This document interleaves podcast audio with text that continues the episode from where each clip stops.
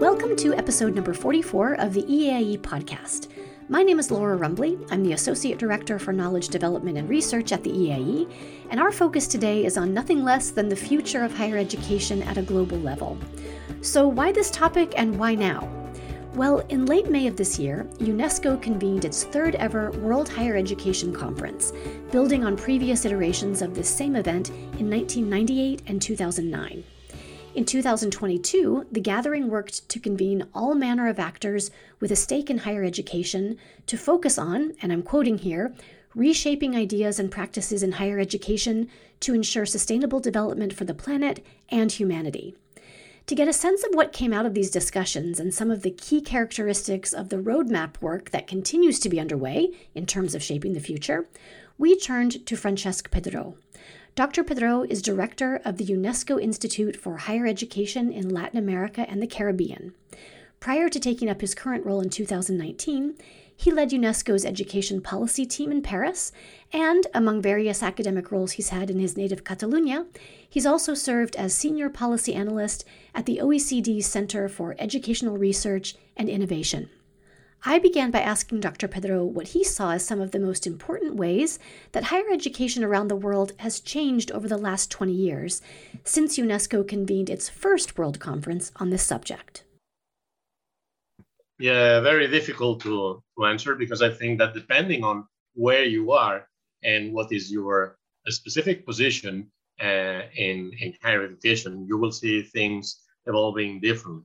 But uh, let me say a couple of things that are related to the uh, natural development, so to say, of the provision of higher education, and then two more that I can see as policy developments particularly in light of the discussions we had in Barcelona last month.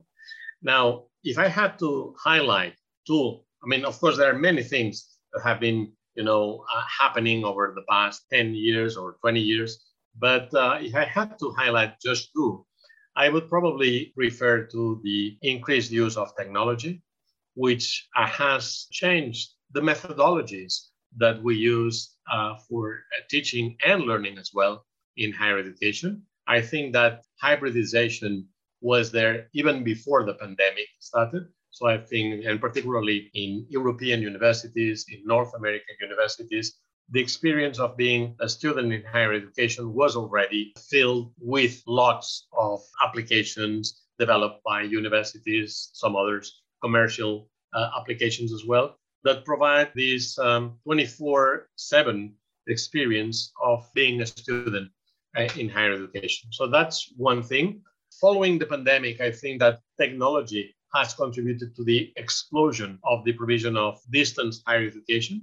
And we are seeing that. I mean, there was already a trend according to which the uh, already existing dedicated uh, universities to distance education are now surrounded by a plethora of uh, traditional universities. I would say that I don't know any university in middle income countries that does not have at least a foot into distance higher education well before the pandemic. Okay, so I would say that technology is now a permanent feature of the provision of higher education, taking different forms and certainly providing us with a, a number of questions about how much our teachers, our instructors, as well as our own students are capable of dealing with the wonderful possibilities and also the risks uh, attached to technology. So that's for sure number one.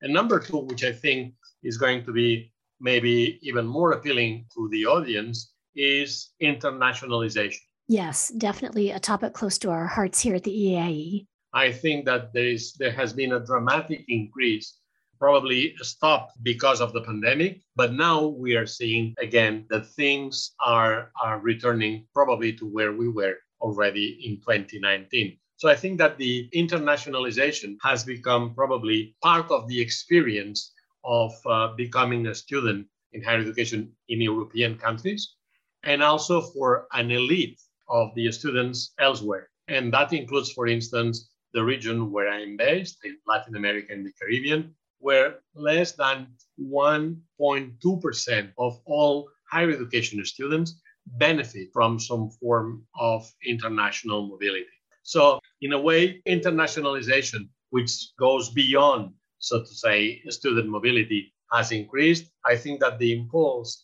that the European Commission has given to that within the boundaries of Europe has been impressive.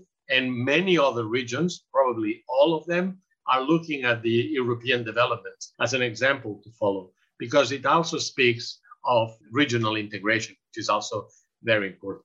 So I think that on the one hand, we see technology. On the other hand, we see internationalization, for which I think student mobility is just one indicator, not necessarily the best one, but certainly a, very important one, which tells us a lot about the existing elitism around international student mobility.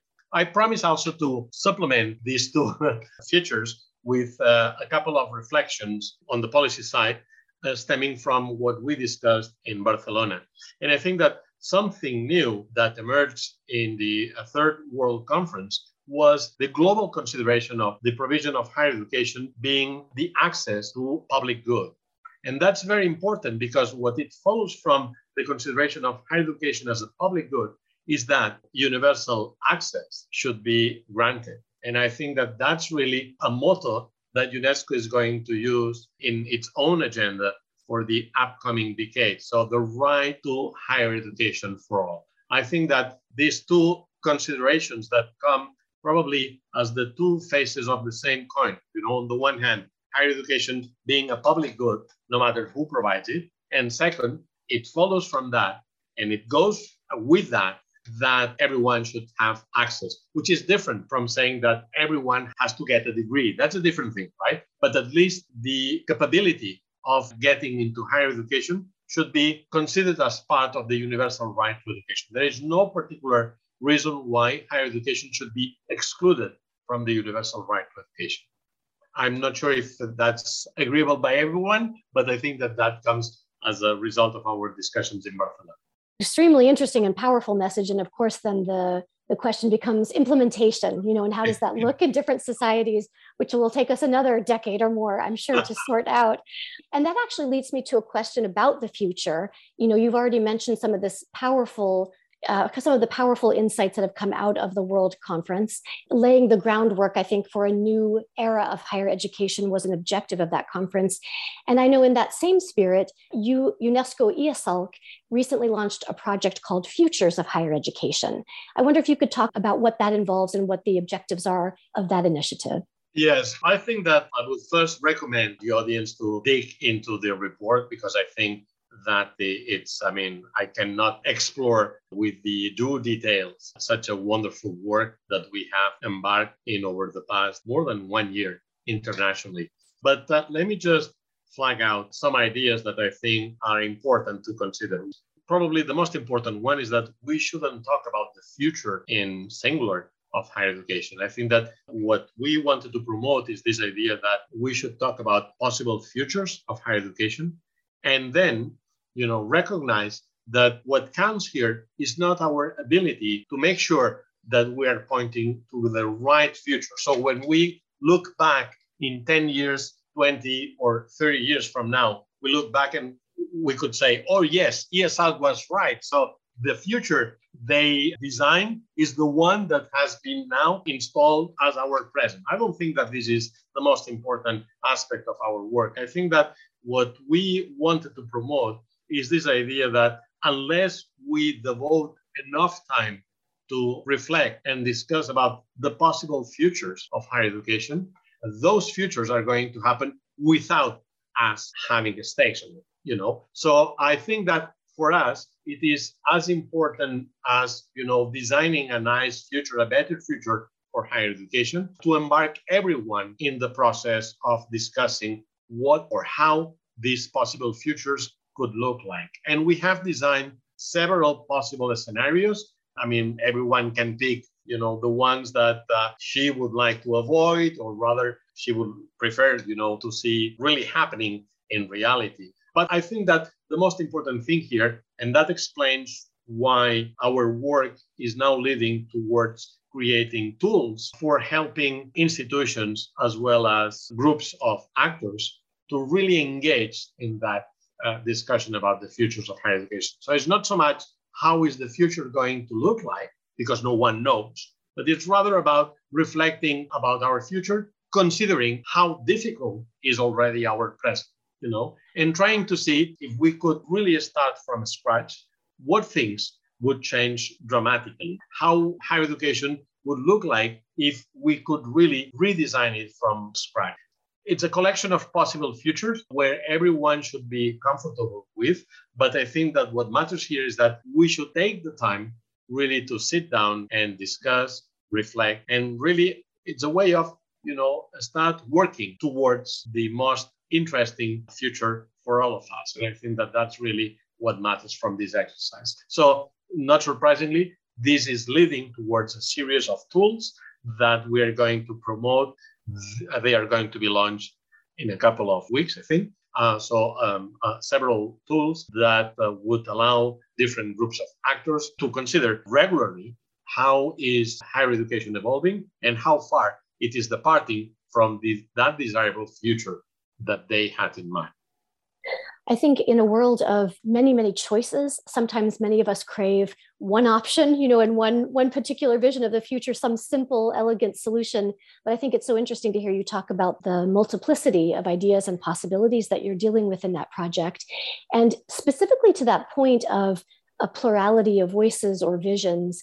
I wonder if, in the work that you've done so far in this project, are there any particular synergies that seem to be resonating with a lot of people or, or particular areas of significant difference and misalignment that really stand out when yeah. we think about these different futures. And what are some of our thoughts about how we can bring these together into something of a common vision that we might all buy into in some way?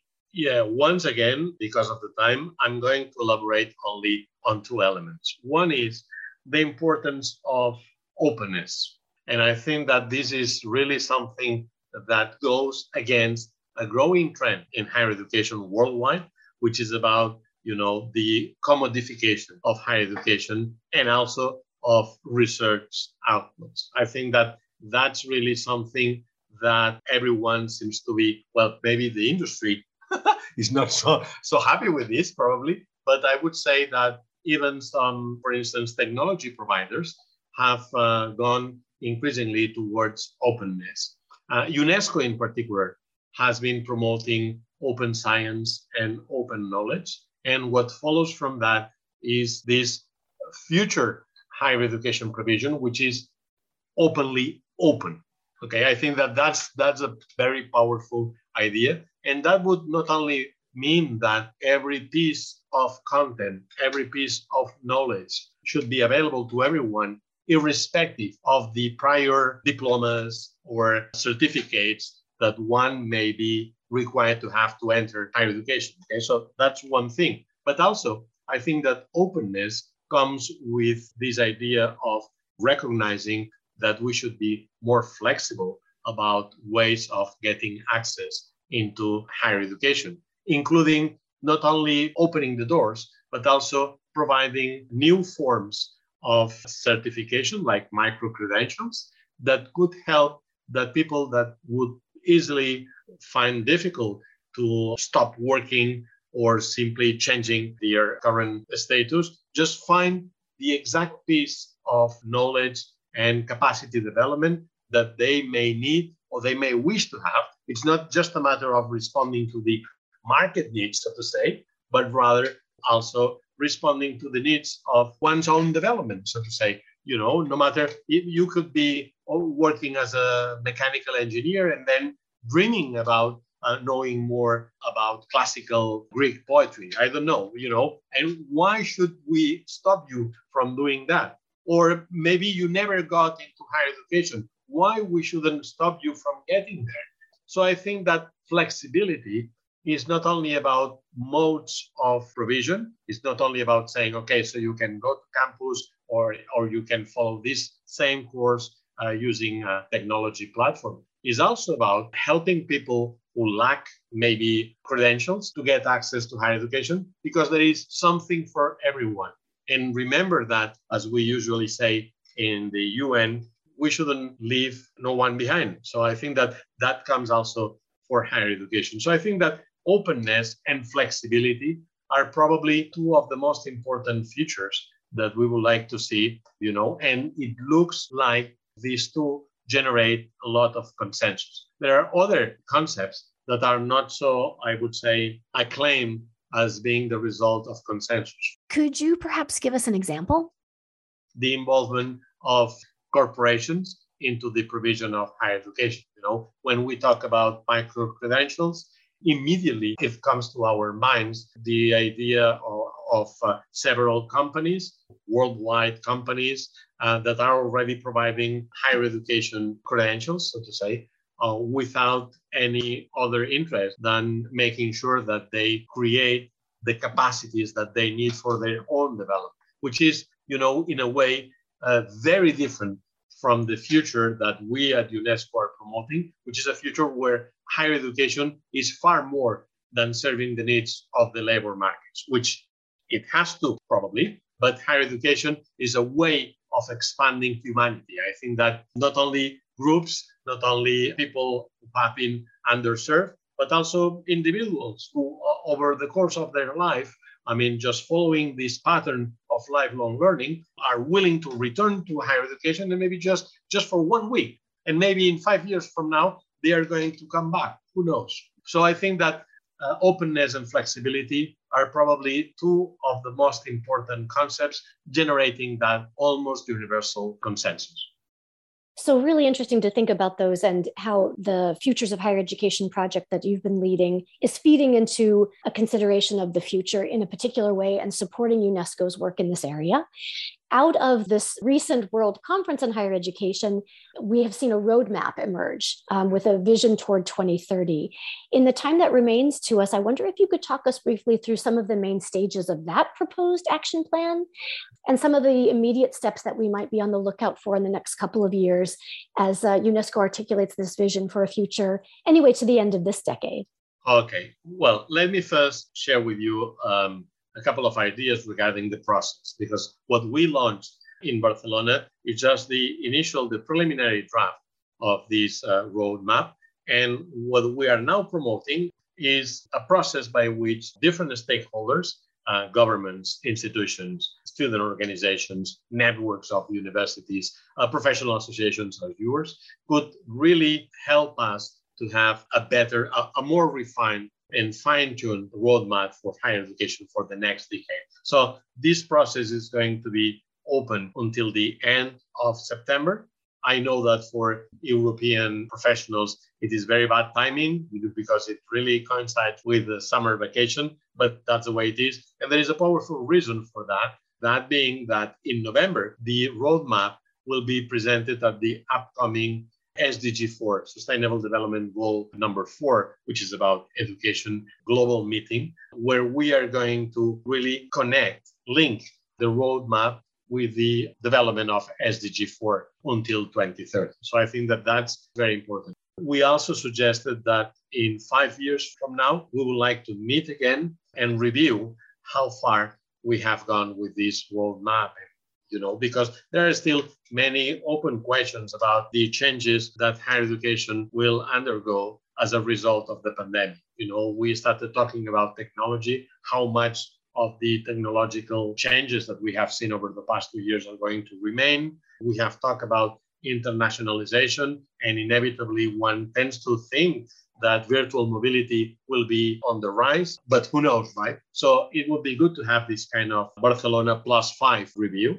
That's one thing. But second, I mean, in the roadmap, we have uh, mentioned six different transitions. I'm not going to elaborate on, on each of them, but certainly one of the most important, maybe two of the two of the most important transitions that we would like to see happening in this uh, upcoming decade are one about moving from higher education provision, which is exclusive for several groups of individuals and challenge the idea of merit. I think that this probably would require us to have a second conversation on the implications of that, you know, sometime in the future. And so from that exclusive provision that tends to say to many people, no, you are not called for this. Uh, you are not really up to the requirements. Uh, we don't care about your past or your background. It's simply that you are not really qualified for this.